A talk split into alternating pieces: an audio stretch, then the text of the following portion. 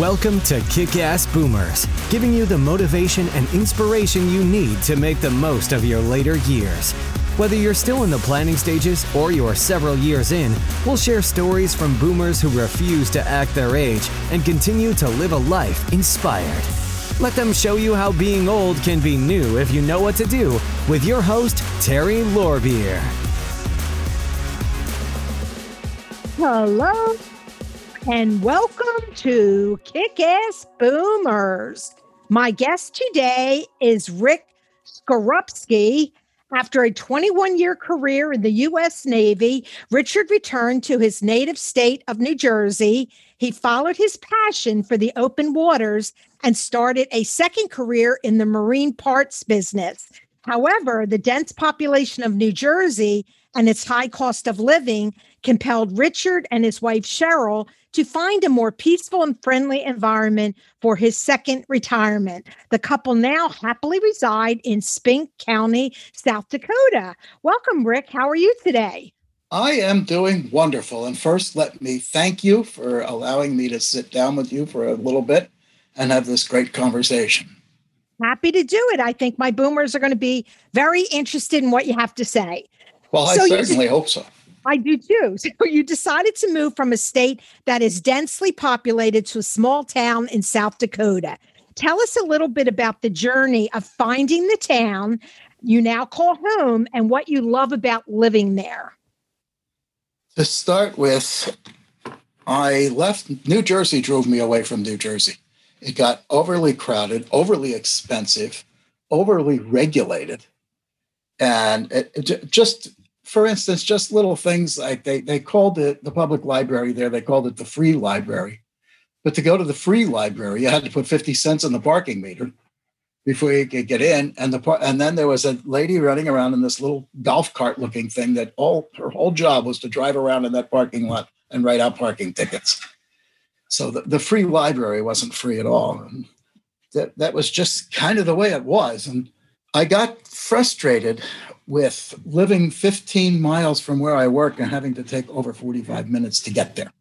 Really, 45 minutes. Yes, wow. For, yeah, 45 minutes either way. And and that then I was in, on the New Jersey shore. So in the winter it was 45 minutes. In the summer, when the population doubled, it was it was even even busier.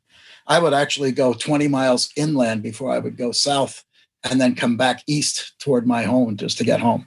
Boy, was, wow. It, and my wife and I decided we didn't want to do this anymore. and I had a very, very good friend of mine who lived in rural Iowa. And he lived in the middle of farm country. And I knew him in the Navy. And every time I transferred in the Navy, I would stop and see him because he retired 10 years before I did. And he introduced me to what I call rural. And at the time, he was selling a product that was for farmers who were raising hogs. And I went with him in his little Ranger pickup for three days. And I drove from farm to farm to farm to farm as he made house calls, selling, peddling his wares, basically. And I met some of the finest people in the world. I met people who were honest, who were forthright, who accepted you as you walk in the door and they said, Welcome. And they actually meant it. And being a city kid, I wasn't used to that at all. and so once I retired from the Navy, I went back to where I grew up in New Jersey and I got into the recreational boating business because, well, that's another whole story. And I'll save that for another podcast. but because otherwise we'd never finish this thing. I wound up in the recreational boating business on a lark. I, I came in actually at entry level. I had that luxury since I was retired Navy. I could almost work a part time job and make ends meet. And I took this job at entry level and I worked my way up over 10 years to a very highly paid position. But I was still frustrated. I was still stuck.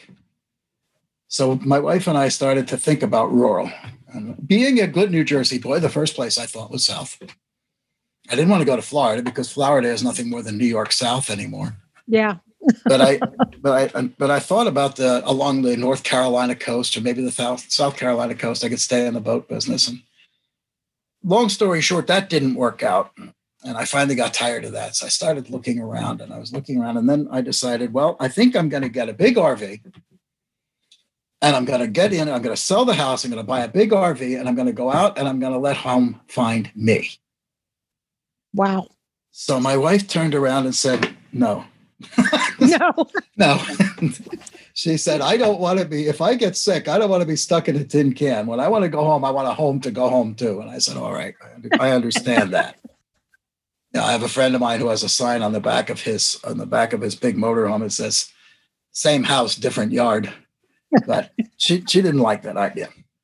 So I went back to Iowa, looking around there because I still want to live rural, but I couldn't afford Iowa, not do what I wanted to do, which was basically retire and get the big RV and go tour the country. So I got I looked at Iowa. I couldn't afford to do that and not still work. So I looked at Nebraska, one state farther west. I couldn't afford that either. So I said, Wow. okay, I've got to find some place where the cost of living is lower. So I looked down in Alabama and central Tennessee, away from the cities. And, and my wife kiboshed that too. She said, You're not going to move me to a place that's that humid and that buggy. You know, I was thinking of uh, Tennessee to move to. So I guess they need to do more exploring because if it's humid and buggy, I don't know. I have that up here already because I live right outside of Philadelphia. Right. So I'm very familiar with New Jersey as well. So, hmm, I'll have I to think about uh, that. I spent seven years of my Navy career at Willow Grove.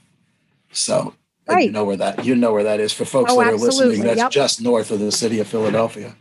Anyway, I got looking again. I couldn't get anywhere with Nebraska, so I just took one step north and I looked at South Dakota. And back, and I'm going to use my hands here for the people that are on audio. I'm going to have to say it. My fingers are about an eighth of an inch apart. Back in 2004, the internet was about this big. And you know, 14.4 modem was was rapid. I mean, it was, you know, you know, pages came up in under a minute. It was delightful. But I started surfing around the internet and I and I looked at South Dakota and I looked at the populations and I decided to use Huron, South Dakota, which is the fourth largest city in the state with a population of under 15,000, but it is the fourth largest city in the state. I used that as my anchor point and I drew a 30 minute circle basically around it and I started shopping. Why Huron? Because I figured it was big enough to have grocery stores, hardware stores, you know, con- the convenience that I need, you know, a lumber yard or the things that I would need. And Huron had that, that everything but a haberdasher. And since I didn't want to wear a suit anymore, that worked fine for me. Didn't matter. So I found this gorgeous. Now I have to tell you, I'm, I, I honestly believe that I was born 50 years too late. I was born 50 years too. I love wooden boats. I love propeller driven airplanes and I love Victorian homes. wow. So Interesting. needless to say, I, I should have been born in 1902 instead of 1952. But anyway, I found this gorgeous Victorian home in a little tiny town called Alpena, South Dakota. It was about 30 minutes south of Huron. And I said to my wife, I said, Cheryl, I think we found, I think I found the house for us. And she said, Where is it? I said, It's a little tiny town called Alpena, South Dakota. She says, I don't like it. I said, What do you mean you don't like it? I haven't even shown you the pictures yet. No, I don't want that. What do you mean you don't want that? That's a gorgeous house. It's an old Victorian. You just see the woodwork in this place. It's it's incredible. I don't want it. Well, My you know, I'm kind of oh. dense. I'm kind of dense, and it takes me a while before I ask the right question. And the right question was, well, what do you want? And she says, well, if you're going to move me to the plains, I want to live on the plains. I said, this is on the plains. It's in this gorgeous little town. She says, no, you don't understand. I said, all right, I don't understand. What do you want? She says, I want at least five acres. Oh, well, back to the drawing board. Right. Wow. The very next morning, the house that I'm sitting in right now popped up on realtor.com. How fast. Wow. The very next day, it popped up on realtor.com as a brand new listing.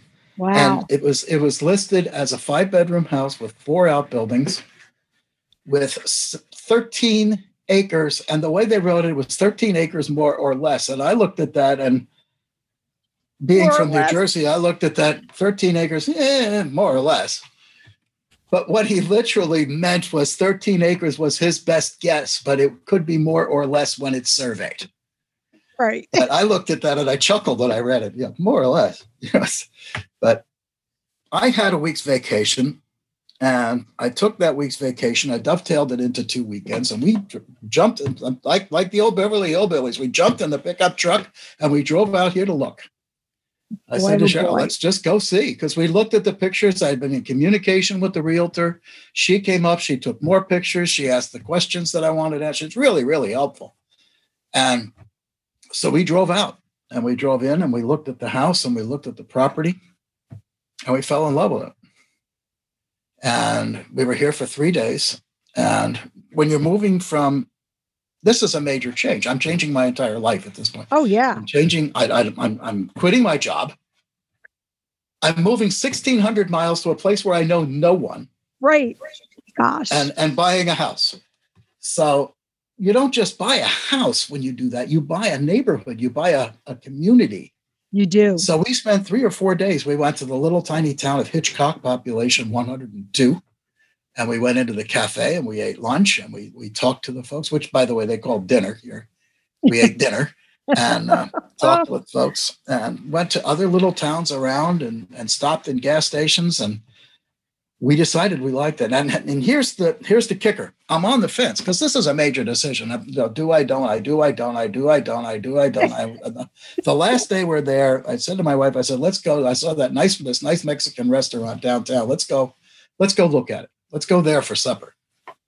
So we pull in front of this Mexican restaurant and I stop the truck and I turn it off and I look at my wife and I said, What don't you see? And she's looking around. She's looking around. I don't, I don't know what you mean. What what is it you're talking about? I said, There are no parking meters. Yeah. Nice. And I said, This is where I want to live. They don't have my, their hand in my pocket every time I turn around. And that's how I left the overcrowded, over congested, four miles an hour on the Garden State Parkway, New Jersey, to a place where the two lane roads have a 65 mile an hour speed limit and the interstates at 80. And I have not, literally, have not heard a traffic report in eight, in 15 years. Wow. Wow. How nice. Now, why did you buy such a big house? That sounds like a big house with a lot of outbuildings. Wouldn't you want to have a smaller house at your age? I'm thinking smaller for me. So I don't know. When you asked the robber why he robbed banks, he said, Well, that's where the money is. Why did I buy this house? It was the right place at the right time for the right money. And, and my wife is a bit of a collector anyway. It didn't take her long to fill it up. Oh, Jeez. wouldn't take me long to fill it either. But I'm trying to get rid of stuff because I have way too much stuff. But if I had a house that size, oh yeah, I could easily fill it. we moved in here. Um, at this time, I, I, when we moved in here, I was 52 years of age. And we moved in, and I said to Cheryl, I said, You can do whatever you want with this house. You can fill it up any way you see fit because we're not moving again, and it's going to be up to the kids to get it empty. Ah, there you go. That's the secret. The kids are going to empty it. They're going to have to do it if they if they're going to want to sell it. They're going to want they're going to have to clear it out. There you go. And my aunt did that to us. She said, I'm not leaving this house. She lived in a five bedroom house by herself. She filled every closet in the house with clothes. She never got rid of anything. So when she love it. died, it. took us a year to clear it out. But it it. was on us. She didn't have to do it. Right, works for me. There you go. Yep. And So- they're they don't live in South Dakota. So they're going to have to come out, take some time off to do it. Oh well. That's right. That's way right. it goes, right? That's right. You know, they, they were invited to come. Right, right. You know, the invitation's still there. Uh, they've got their own lives. I got a daughter in in Georgia, and I've got a son that's still in New Jersey, and they're perfectly content with where they are. You know, as time goes by, maybe they'll get less content and they'll look more rural. But moving from city to rural is a is a is a tremendous. It's a, there's a culture shock. There's a culture shock. I, I write in one of my books. I write a story of Bill and June Weber, who basically did what I did. They moved from I have an imaginary town somewhere between Philadelphia and and Baltimore, and I don't say what state it's in because it allows me a little artistic license when I talk about laws and regulations. But they come walk, they go into the local church, and they're coming in on the on, for their first visit to the local church, and Bill says, "Look, do you see that?" And he says, "What?" He says, "All of these cars have their keys hanging in the ignition." And she says, "Gee whiz, you would think somebody would steal the car." And then he laughed. He says, "Gee, this place is so small, nobody will steal the car. Everybody knows who owns it." That's right. That's You right. know? so it's just you know that's the, the the culture shock of if you move from a big city into a small town you do everything exactly the opposite of what you do. I lived in New Jersey. I had a next door neighbor for four years, and the most we ever did was wave hello on the way to the mailbox. Yeah, I know. That's the way it is here too. Yep. And when I got out here, we rolled in with the pickup truck with her car in on a trailer behind it and the RV that we had at the time. And we were here 45 minutes when this car pulls up outside. And it's my neighbors. My nearest neighbor's a mile and a quarter away, and they live next door to them. They show up, they knock at my door. Welcome to the neighborhood. Here's some hot chocolate chip cookies fresh from the oven. I thought I would bake some for you because you just made that long drive. Wow. And wow. come to find out, they apologized that it took them so long to come over to say hello because they had to bake the cookies. Crazy. Yeah. and and and the rules work with a small town too. If you live in if you live in New Jersey or even where you do near Philadelphia, if you're going to go away for two weeks, you don't tell a soul. You stop the mail, you stop the newspaper if you actually get newspapers anymore. You stop everything, you leave lights on and off on timers, and you go through all of this stuff to make sure everybody thinks you're home. Out here, if you're going to leave, you tell your neighbors, Hi, I'm going to be gone for a couple of weeks. Can you keep an eye on the house? Oh, sure, Rick, no problem. You know, and key, yeah, you don't have a key.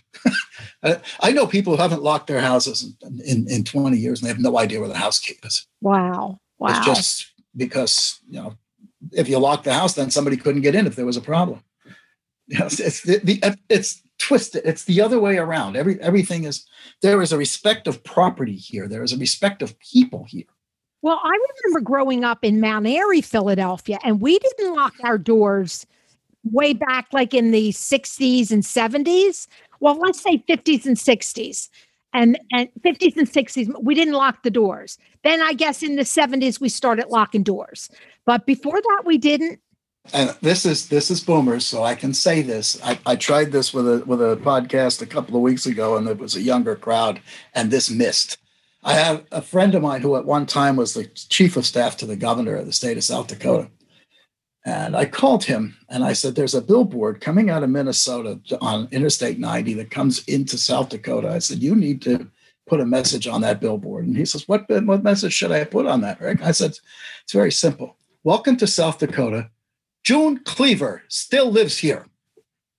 Yep, yep. We all we boomers do know June Cleaver. Yep. Exactly. The younger younger ones not at all, probably. A few maybe here and there, but mostly not. Yeah. Yeah. And, and that's the way it is here. I mean, it's just if you move into a small town and you want to be left alone, you basically tell people, you know, look, I'd rather just stay to myself. People are going to leave you alone. If you want to be sociable, then you do two things. Every little town in South Dakota, and I'm sure in Iowa, in Nebraska, in Kansas, in Oklahoma, every little town has some place where people meet every morning for coffee. Whether it's the community center or the local cafe or the local gas and go, there's a place where everybody meets for coffee.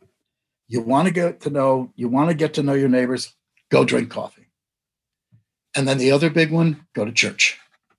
There you go. Yep. More things happen on, in, in rural communities, more things happen in the church than happen in the halls of business. They do. They have their picnics. They have so many social things tied to the church. You're right. Exactly. Right. Exactly. And that's that's the joys of living. Here. And that and, and that takes me to my next thing. And here comes my now I'm gonna hawk. Time to Okay. hawk my stuff. Go for Time it. to sell Go my wares. I moved here and I fell in love. I fell in love with the community. I fell in love with how things are. I fell in love with how people look at things. And I had to write about it. I've always wanted to write a good book. I've always wanted to write a book. I've, I've tried three different times to write a book before I moved here. And all three times I had to give it up. I wrote one that was an outstanding, it was a great murder mystery. What a great story. I got 60 pages into this thing because before I couldn't figure out who done it. Oh. And when I couldn't figure out who done it, I stopped writing. right. You know, So uh, when I got here, I still want to write a book. So I learned in my travels that to, in order to be a successful writer, you have to write about what you love. Yes, I agree. You have to write about, and I love rural America. It doesn't have to be South Dakota. I love rural America. Now, I couldn't write history because I didn't go to school here. I, I don't have the I don't have the background to write history about South Dakota. And I couldn't write a documentary. I'd only lived here a couple of years. I hadn't lived here long enough to write any kind of a documentary to explain how I feel about this part of the country and how it is different from both coasts, both of which I've lived on. So I decided to write fiction. And I started out with my first novel. For those who are listening, I'm reaching behind me and picking up a book. My first novel I wrote was Flyover County, play on words for Flyover Country. That's a thick book. Wow. There's a story behind that too. Oh, it that's come, your it, first one? Wow. This was my first novel. Woo. And the reason it became that way is I took this man and woman, June Weber, and her two children, and their two children, plunked them out of what I called Fairview, which is a town much like Warminster or one of those, and plunked them in a little imaginary town that I made up up here called Helen, South Dakota. Well, South Dakota has a Howard, a Henry, and a Hazel already, so I figured they could use a Helen. Right. so Helen, South Dakota is a town of about 300 people, right in that neighborhood. So I plunked them down. And then the reason the book is so long is from the time I plunk them down, which happens at about page 150, I take them through an entire year of culture shock. Ah. I take them through every season. I take them from the July through the July 4th parades, and I take them through all the different things that go on out here. The state fair, you know, the state fair is an amazing thing for somebody who lives in middle America. Yeah, I bet there's nothing like it, I don't think, on either coast because the state, the population is so heavy that you can't have a homey feeling at a state fair in New Jersey or even Pennsylvania. You just don't, you know. And California is just is ridiculous. There's just no way you're going to put that many millions of people in a state fair. In fact, more people show up, I think, at the state fair in South Dakota than show up in California. But so I took I took them and I, I, I wrapped an entire year around. I even got my main character lost in his own backyard in the white out of a blizzard and it was a fenced in yard. So it, it, I did some fun stuff. But I'll tell a little bit about this just to give you an this is this is culture. They pull into town, they go into this, they have a they have reservations at this motel that they booked on the phone. They didn't book it online because nobody had that. So he walks in the office door, which is unlocked, and he hollers, and there's no answer. And he looks around. Anybody here? Nothing. There's a little phone there on the side, a regular old desk phone. It says, if no one's here, call this number. And it was a four digit number. So he dials up running. Oh, you must be Mr. Weber. I'll be right there. Two minutes later, this car pulls up outside. Woman walks in. Say, I'm here. Okay, well, I have your keys set aside. They're right here. And that's the old plastic key fob with the metal key on the end. None of these fancy stuff in the door electronic things. It's just the old style key fob you know, two rooms, one for himself and his wife, and the adjoining room for the two kids. So he takes the key fob and he walks over and he unlocks the door and he reaches in and he turns up a switch and the television comes on. He kind of laughs. He finds the other switch and the overhead light comes on. And uh, he gets his wife and, and, and, he looks at looks at the room and it's it's clean. It's 1963, but it's clean. And that's all he cares about. Yeah, it's a clean place for his family, and that's fine. So he goes back and he gets the wife and the kids and he gets them into the room and he goes back out and he picks up the luggage out of the car and he sets it down and he locks the car and he walks the suitcases into the room and he sets them down and he comes back out and he walks over and he unlocks the car and he takes the suitcases out and sets them on the ground and he locks the car and walks the suitcases into the room. And Mabel, who owns the place, asks, Why do you keep locking your car? He says, Well, I don't want anything stolen. He says, you know, we, things can get stolen out of cars. And she says, she looks at him and says, not in Helen. so that was his first introduction to culture shock. His second introduction to culture shock is when the family walked down the it was up 75 feet to the restaurant and found out that they don't take credit cards. Right. Cash your, oh my gosh. Check. Why would they? They don't out there. Oh my no. gosh. Cash your check. Wow. So they scrambled around. They finally found a check so they could pay the bill. but it was not something you think about, but yeah. this is how I started it. So I tell their story and I had fun with that. And then I wrote the follow on to that, which, again, for people who are listening, I'm holding up another book. This one is called The Fred Weber Story. Fred Weber is Bill Weber's older brother. Fred Weber spent 20 years in the Navy and he retired, but he was a spook, so he didn't really have a job to do. not unless he wanted to go work for the NSA. I mean, he really was out of work at the end of his career. And because he traveled around so much, he never really married. He always stayed single. So he appears on the scene in Helen, South Dakota to see what the heck his little brother got himself into. And that's where that story starts. And I'm not going to tell any more about that because that's a spoiler. Wow. Sounds interesting. So I'm, I'm, I played with that. And then I thought, well, wait a minute. How did Bill get here? And I allude, I talk about it a little bit in Flyover County. How did he get here? He got a phone call from a guy he used to play golf with back in back east. And the guy says, Bill, I want you to sell my house. And he said, Sure, I'll come by. You know, when can I come by and look at it? He says, Well, you can't see me. I'm 1,600 miles away and I'm not coming back. Wow. That's how they get introduced to Tom Ogden. Well, after I wrote Flyover County and after I wrote Fred Weber, I'm holding up another book, folks. I wrote this one. Tom and Sarah, the beginning. It's a prequel. It's a prequel to Flyover County. It's, right. It basically takes you to Flyover County. And I have to say something for folks who are listening. If you're going to be an author and you want to write stories, it's a wonderful thing to do because it allows your imagination, you, you actually escape. But I'm going to say this, and I'm going to, I can't stamp my foot because you can't hear that. So I'm going to clap my hands. Never never, never write a prequel. Never. But, but you just did. I know, and I and I can speak from experience. Never write a prequel. You have to remember everything you said in the books you've already written. That's true. That's it's true. like trying to remember all the lies you told. And if it weren't for if it weren't for global search on Microsoft Word, I never would have attempted it. Was that a blue house or was that a pink house? Oh wow! Was his wife named Alice or was it or was it Agnes? Wow, that is a lot. Did they live in Helen or did they live in, in Kent? And by the way, my county seat is, is called Kent. And that's because the county that is near me, that I kind of base the story around, is a county called Clark. Well, I couldn't call it Clark, so I called it Kent. There you go, Clark Kent. there you go. See, again, this generation understands that. My reading audience, and I say it this way because it's a nice euphemism, my reading audience for the most part, are old enough to party like it's 1999 in 1999. That's true. Now, that's that's true. where I am. And and anyway, my audience seems to be those people who are my age and, and and plus or minus a little. And that's why I love your podcast because this is perfect. Yeah, there, absolutely. There's a phrase, and I and I detest this phrase, but I'm going to use it anyway. It's right in my wheelhouse. yep, it is. So I, I enjoy writing. I enjoy rural. It's there's a lot to be said for living in rural America that you have to experience to understand it. And rural America doesn't have to be South Dakota. It can be anywhere where there's more farms than there's towns, where people have to work hard for a living in order to in order to survive, where people have, actually have to make ends meet they have to be prepared, like I am, to go for 30 days without being able to get off the property in case we have a heavy blizzard.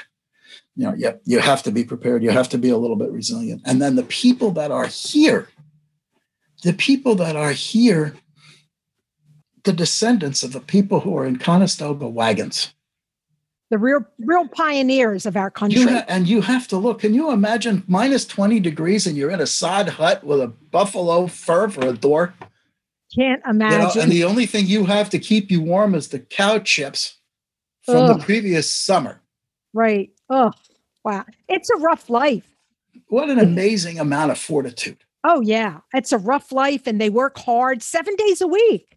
You know, Absolutely. they might go to church on Sunday, but then when they come home, they're working again, and they probably did some work before they left for church. So still got to milk the cow. Absolutely, the cow needs milk needs milking twice a day. So doesn't matter that it's Sunday. Doesn't matter that it's Fourth of July.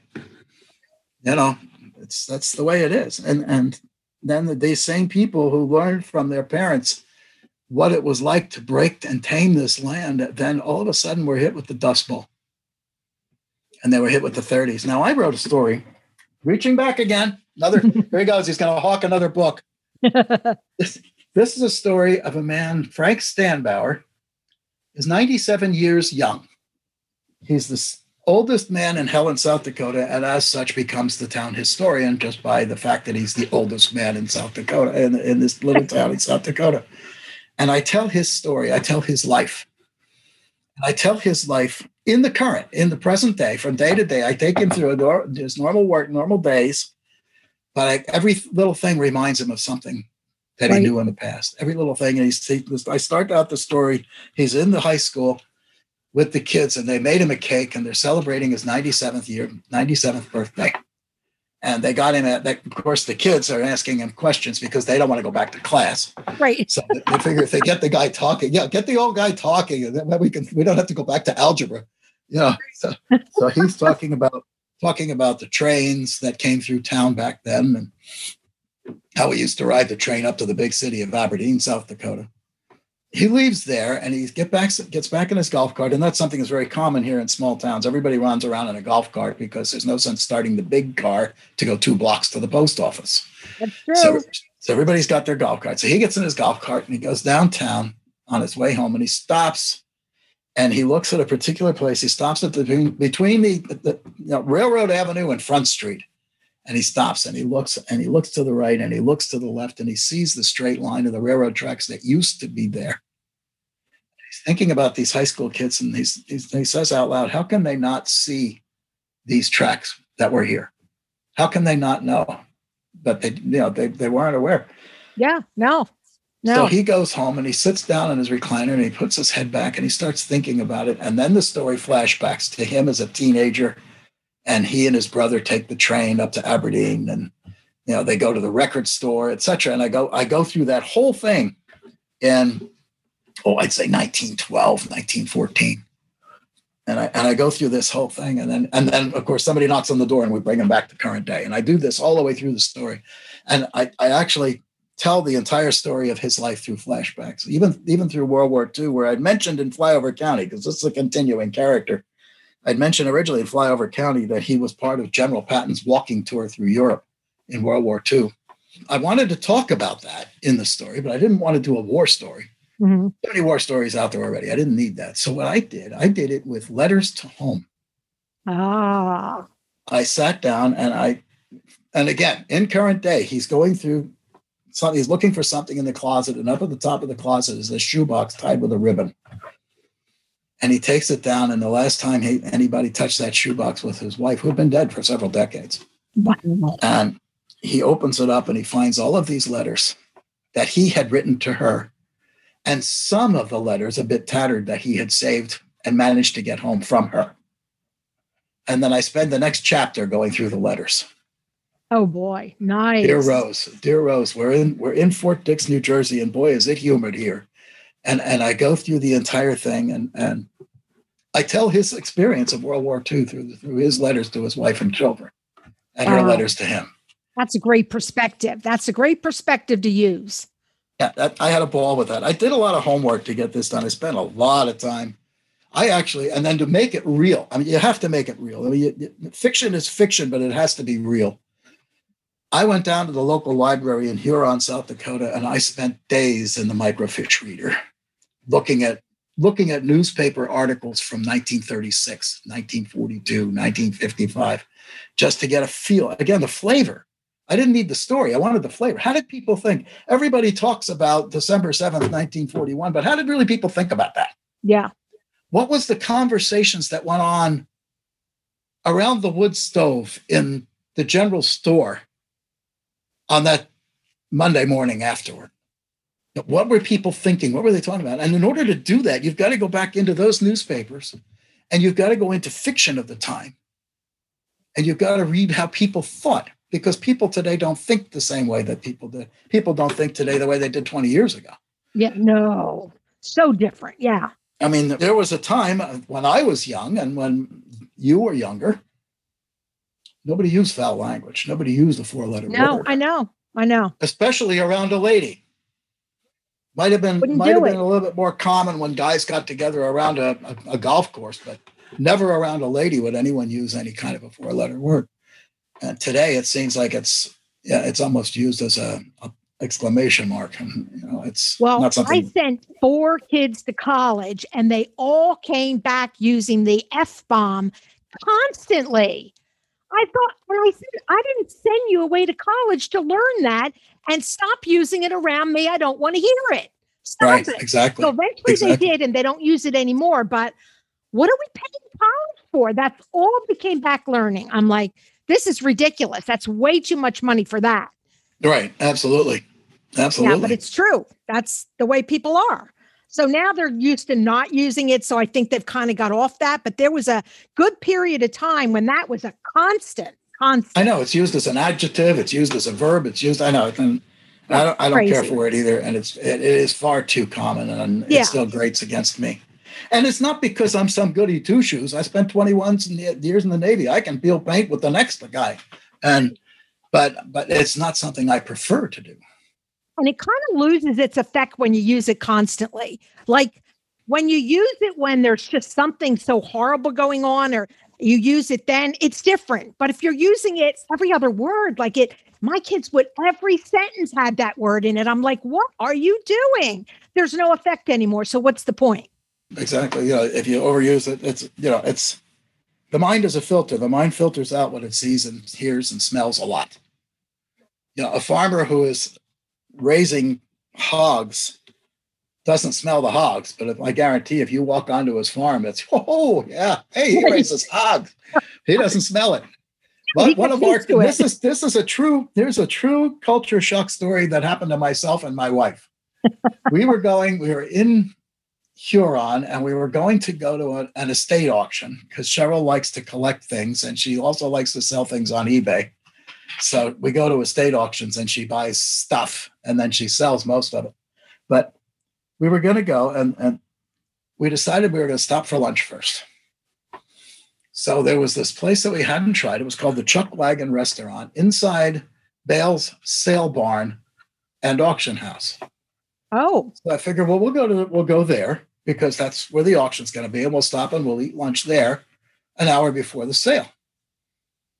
Well, we walk in the door, and both of us almost got knocked back on our heels with the smell of, of the cow barn and the products of a cow barn. And there's this entire group of men and women sitting around laughing, chucking it up, you know, chuckling, having a wonderful time eating their eating their meals. And Cheryl and I said, We can't eat here.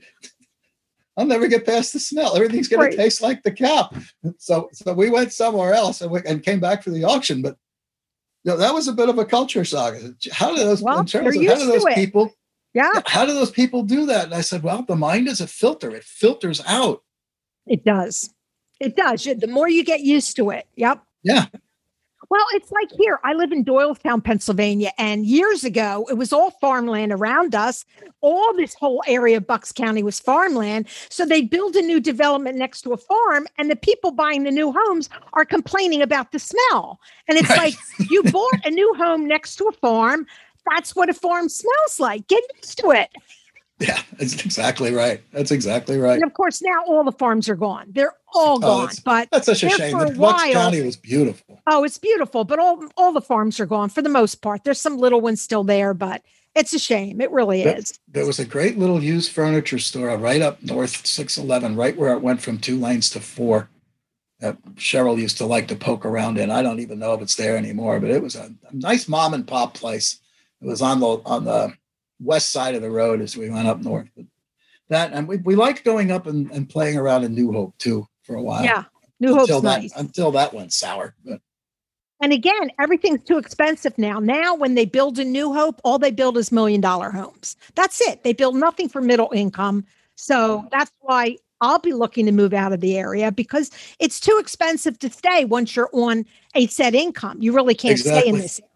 That was one of the other things that drove me out of New Jersey. But we were sitting down and we were we we actually sat there and I took out my pencil and my calculator and I looked at it, and I was making good money and Cheryl was doing well. But we sat down and we started looking at what we were doing, and it, it dawned on me after doing some calculations that almost 60 cents of every dollar was spent on the privilege of living in New Jersey Wow. because of the cost of living, the taxes, and, and everything else that is involved, the toll roads. I haven't seen a toll road in 15 years. Oh, love that. Love that. You know, I hate toll roads. so if I look at that and I say, well, if it's 50 to 60% to live here, if I live somewhere where that cost of living drops to 25%, then maybe I can make this work. Yeah. And that's where this whole thing started. And that's how I wound up out here. Now I have a question. Did you self-publish your books or they done the tradition? You self-published. Yes, I did Okay, self-publishing. And I'm going to be haughty. I'm going to say, well, because I wanted 100% control. And that's a lie. I did, I'm self-publishing because Doubleday didn't come knocking at my door. Just to be Why perfectly not? honest. They should. Uh, I, I think so. Yeah. But hey. my first book, crazy. Flyover County, I self and this is something that people don't don't know. Self-publishing a book is inexpensive. Let me say that better. Self-publishing a book is cheap. There's two ways you can do everything from changing your oil in your car to putting a roof on your house to writing a book and publishing. You can either do it yourself or you can write the check. And if you choose to do it yourself, there's a learning curve. And I will tell you, and you saw the size of Flyover County. It's about That's a thick book. just over 700 pages. 700 pages. Oh my gosh. The thing that's nice, and I have to say this before I scare people away Flyover County is written in 69 chapters, and each chapter is about 4,000 words plus or minus. Each chapter could be a standalone short story. That's It good. just happens to be about the same people. And that's what I mean about the culture shock. I do Christmas morning. You know, Chris, yeah, those kind of things. Yeah, because because the family, you know, they, I wrote it. My wife is a is my cover artist. And I'll show you a better one. I'm going to show you. Well, this is my short story book, Whiteout and Other Stories. oh, But my cute. wife is the cover artist. I'll do this. I like that. Yeah. So, nice job. She does Yep, the cover. Very nice. So I'm not paying a cover artist. You know, I told her I wanted to talk about I, this story. River of Destiny is a story of a. I did it backwards. I took a kid who was raised on a farm and I sent him to. I, I sent him the Drexel in Philadelphia. Drexel. And, and there's there's the cover on that one. right. Wow. That's So a culture shows- shock for that it shows kid. the girl he left behind, and then it shows the girl he met, ah, and and he's stuck in the middle, he's stuck in the middle. Yep. and he has to figure that out. But my wife is the cover artist, so now I have a cover. I have a means to produce it through Amazon because they do a real good job. You know, Amazon wants to sell books, They do. so they Yep. want to help you. They want to help you sell books because they make money when you do that. So I generated the book and I generated it as an ebook first. And then I, I got it. I got Cheryl to do the cover for me. I put the book book up and I and I went live with it. And then I did the print book following. And the print book took a little bit more setup, a little bit more finessing with the word processor right. and a little bit different cover. And, and it's a lot of nuts and bolts that you learn along the way instead of writing the check to somebody to format your book. I'm not going to tell you an untruth now. I put Flyover County on the streets, on the internet, and in the Amazon store for $10.60. Wow. And the reason I spent the $10.60 is I wanted a copy for myself. And it cost me There you go. $10.60 to print it. Right. Yeah. So self-publishing is is inexpensive, but it's it's labor intensive. Yes. Now, You can do it the other way. You can get I had three people edit Flyover County for me. One was a retired high school English teacher. One was a legal secretary of our generation, which means she knew how to type on carbon paper where you're not allowed to make a mistake. Right. I remember that darn carbon paper. it was a mess.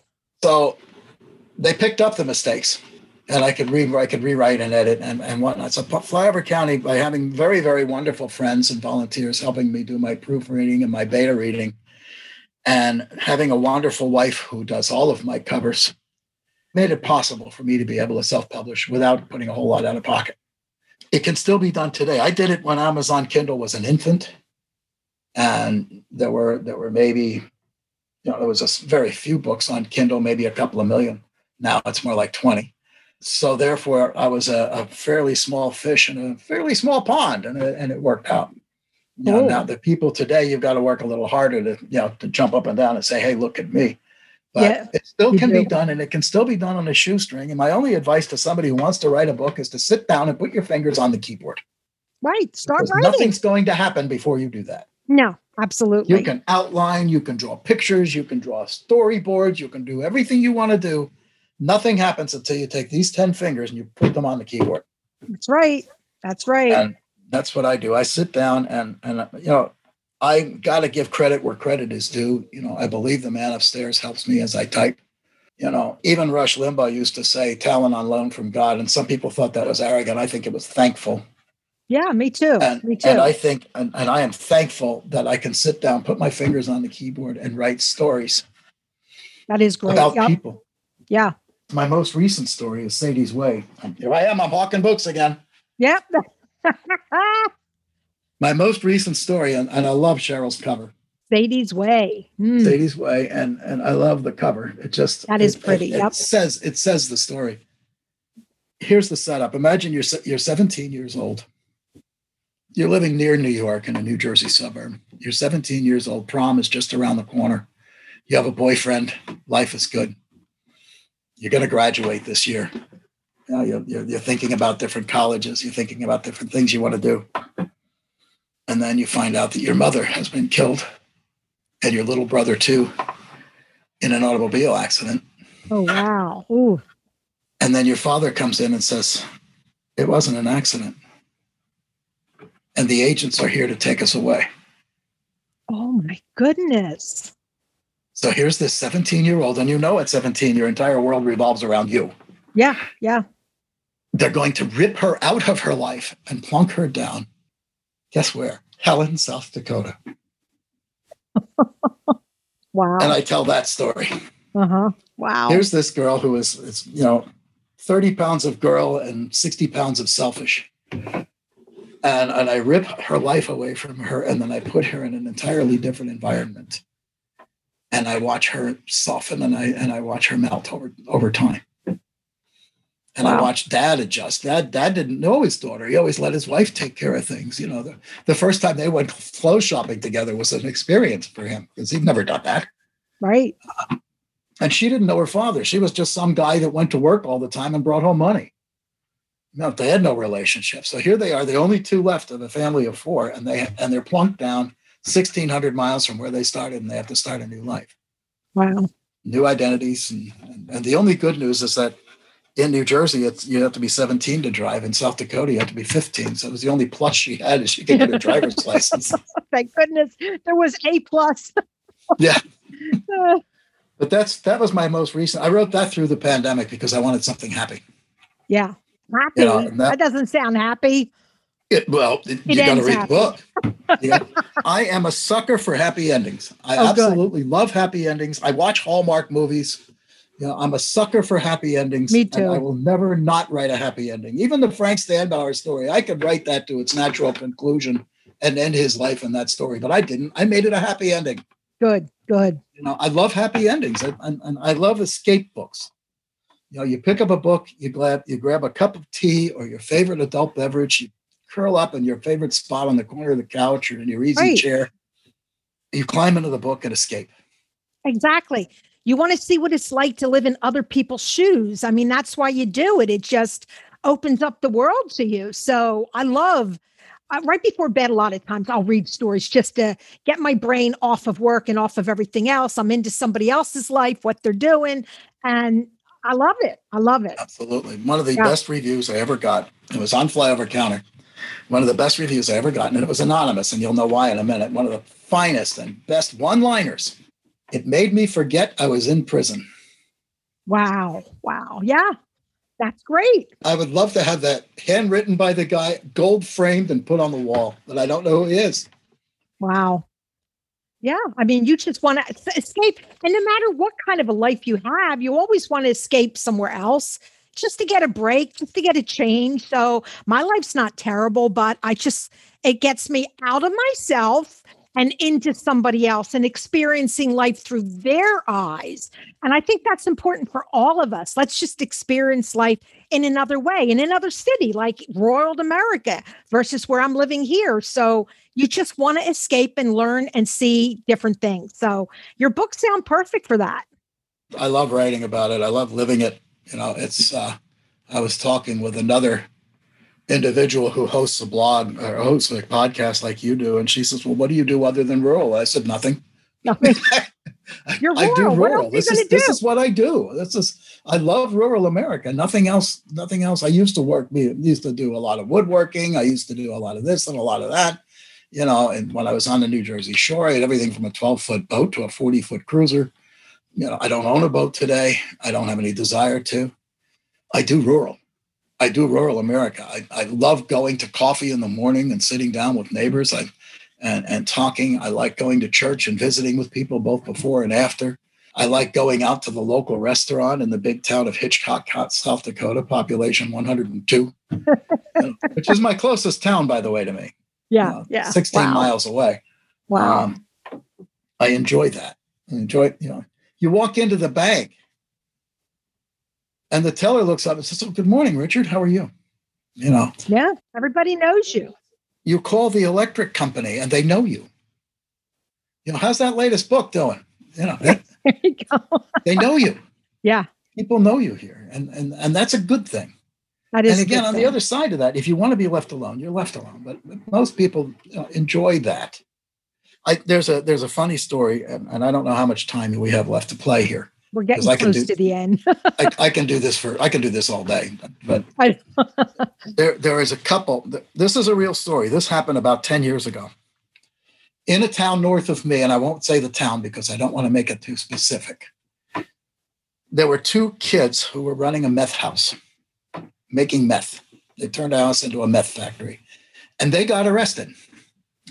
Fortunately, but they got arrested because they didn't understand rural America. They didn't understand small town life. They were from downtown. They were lived in Minneapolis, which is a city of five million all by itself. yeah. So they live in they lived in Minneapolis. They moved to this small town of under 300 people, and they rented this house and they started cooking meth.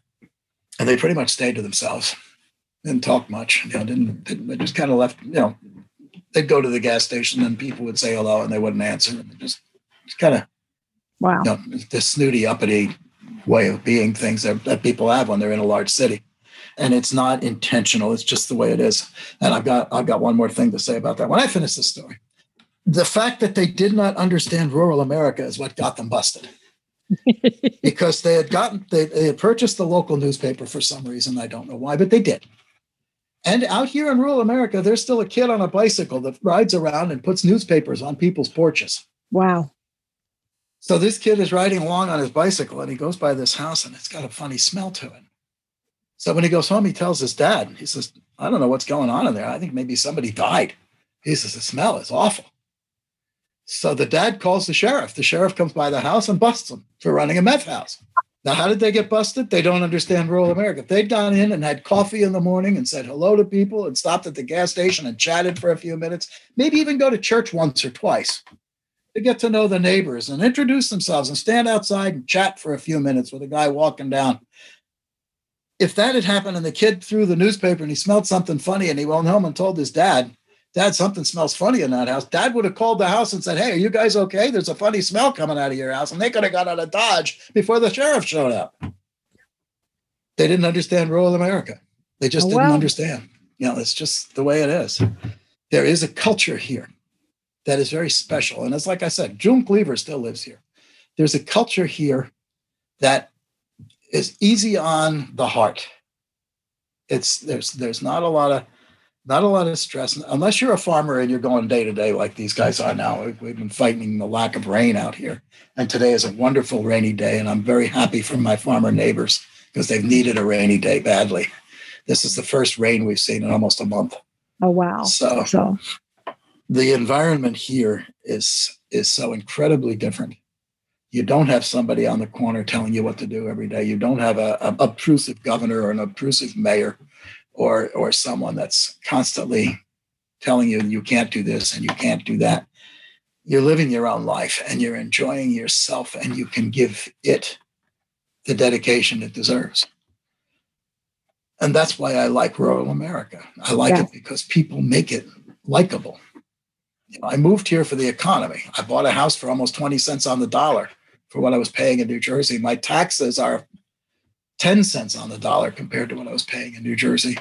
But it wasn't the economy that keeps me here. It's the economy. It's the people.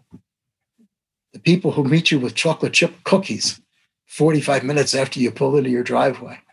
It's the like growing that, up in the 50s because I think life was like that, even in the cities back in the 50s, but it's long gone in the cities. So, so if you're looking to go back in time, it sounds like rural America is the place to be. And if you want to know what it's like, read my books. There you go. so tell my audience um, where they can find your books, give us any contact information you have so that they can get in touch with you. Where will they go? I'm going to make this really easy because nobody's going to remember Richard Skorupski. Nobody's going to do that. It took, it took me five years to learn how to spell it. Uh, so, Flyover County, flyovercounty.com is the website. Okay. If you go on Amazon and you go on and you look up Flyover County, it's going to take you to the book Flyover County, which will take you, then you can click on the author and see all the rest of them. That's the easiest way to do it. It's a play on words for flyover country, which people in New York and California understand. They call this whole middle America flyover country because all you do is fly over it to get to someplace important in their mind. Flyover County will get you anywhere you want to go and get you to see me. Like Perfect. I said, it's you, you, don't even try to spell Rick, Richard Skorupski. just it's it's fine. Perfect. I think I was seven years old by the time I spelled it right. Oh yeah, and and I had trouble pronouncing it, but I think I did okay. So I think you did wonderful. Okay, good. But thank you for being my guest today. I think you've given our Boomer Nation a lot to consider. Hopefully, there's other boomers like me that are thinking of maybe moving south or Midwest or whatever, and we'll read your books and we'll think about it because maybe a small town's what I'm looking for too. I just really haven't given it any thought. So mm-hmm. I think your books could help anybody who's thinking about small town life. Read the books, get an idea, and then go for it. Start with Tom and Sarah. That starts the series. Very Tom, good. Tom and Sarah, and it's called The Beginning, so it kind of tells you which one to start with. Oh, good. And if you if you want to see what small town living is like from a person who didn't grow up in one, that's the story to start with. And I pretty much guarantee you won't stop at Tom and Sarah. They're kind of like potato chips. Yeah, yeah. They sound like really interesting books. So I, I'll be reading them. So hopefully my Boomer Nation will do the same. So thank you so much for bringing them to our attention. I thank you again for the opportunity. You're welcome. And thank you for giving me a chance to hawk my books and to just brag about rural America, which is really what I like to do. We want to hear about that. So that was great. Thank you so much. I appreciate it. You bet. We appreciate you joining us for this episode of Kick Ass Boomers. For more information on today's guest, along with the show notes and other inspiring resources, buzz on over to kickassboomers.com. And don't forget to join our kick ass community on Facebook or LinkedIn to continue the conversation. Be bold, not old.